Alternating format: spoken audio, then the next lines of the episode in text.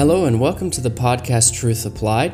Our goal is to take God's Word and apply it to our everyday lives. Let's see what the Bible has to say for us today.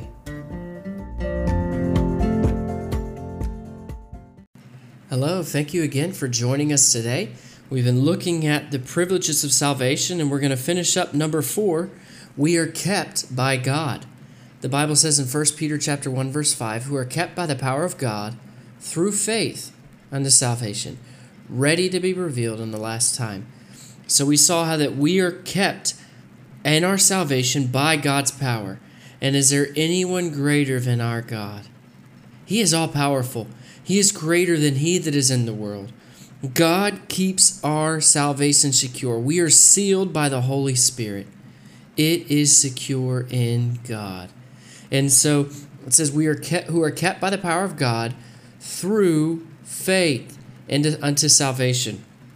That we are kept by God's power through faith. Salvation is accomplished through faith in what Jesus did on the cross of Calvary.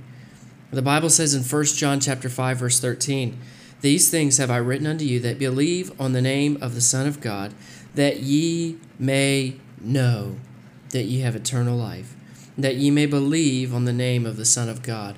I love using these verses when talking about eternal security, that ye may know. It's not a hope so, a maybe so, that ye may know. When we believe on Jesus Christ and salvation, we know beyond a shadow of a doubt that we have eternal life. We can know that our salvation is secure. I know of too many people that are living in fear. You know, maybe that fear is because they're they're they're thinking, well, it's based on what I did.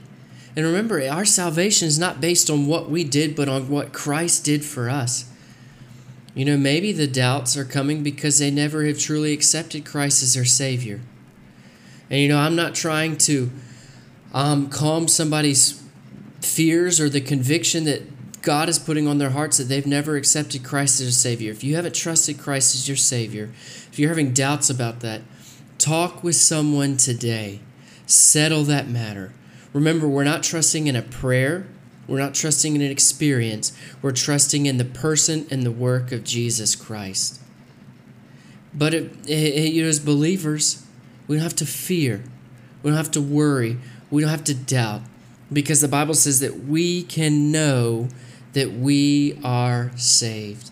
It says, who are kept by the power of God through faith into salvation, ready to be revealed in the last time. We know the moment that we accepted Christ as our Savior, we are saved. We pass from death into life. That our home, cha- our citizenship changed from this world into heaven. But it said, what does he mean there when he said, ready to be revealed in the last time? Our salvation will be fully revealed and come to fruition when we receive that glorified body that we talked about, when we enter into our eternal abode when we're freed forever from this old nature, this sin nature, this flesh, and robed in this new body and enjoying the presence of God for eternity. The Bible says that our salvation is secure. We are kept by God's power and through faith. It's not that what we can do to keep us. It's not by being a good person that we keep our salvation. It's by faith in Jesus Christ. We are kept by God. That is a privilege of our salvation.